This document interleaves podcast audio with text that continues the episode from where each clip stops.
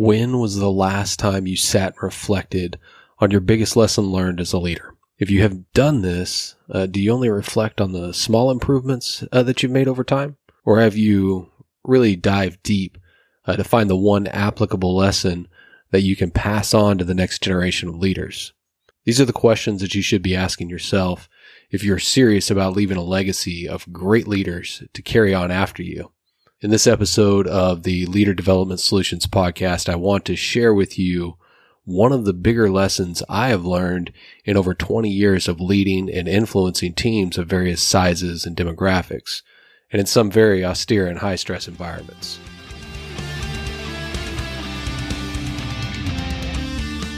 Welcome to the Leader Development Solutions podcast, a podcast dedicated to seeing you grow in confidence, empowerment, and expectancy of success in your ability to lead.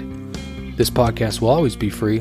My only ask is that if you extract value from these episodes, simply subscribe on iTunes and leave a review.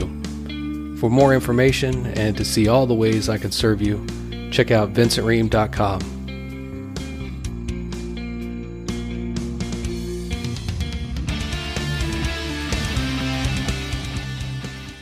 As leaders, you want to get the very best out of each of your team members.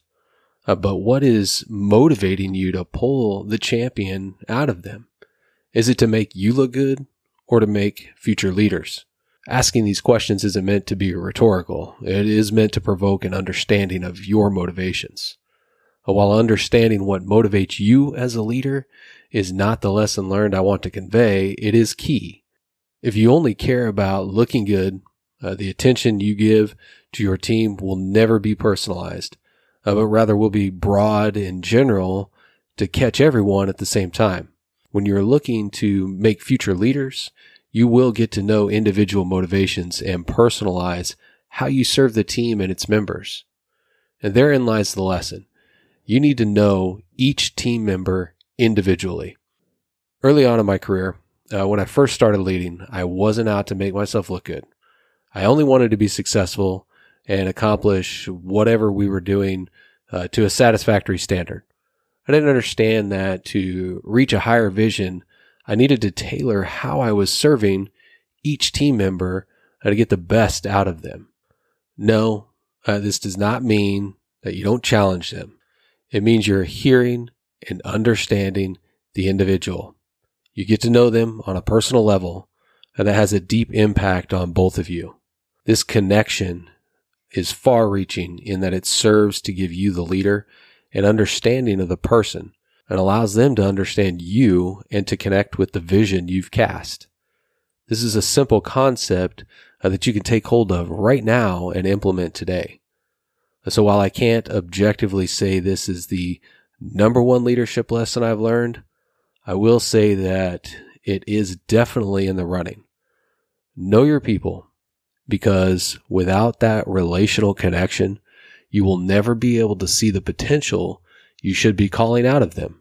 Isn't that what being a leader is about? Getting people into a bigger future that they didn't see before? Now it's time. Be honest with yourself. Are you building connections with your people or are you just getting by at a surface level? I know this was a quick uh, episode, but I really want to convey that you have to know your people individually. If you want to be successful, you need to know them. Hey, thanks for listening and stay engaged. As always, I want to end the episode by saying thank you for listening. These episodes are 100% free and they are dedicated to your growth as a leader because your team members need you to show up as the best version of yourself. They are waiting for you to lead them Again, these episodes are free. All that I ask is that you give it a thumbs up, give it a like, give it a little bit of love in the comments or the reviews, and that you share it with one or two leaders. That's it. Stay engaged, and I will see you in the next episode.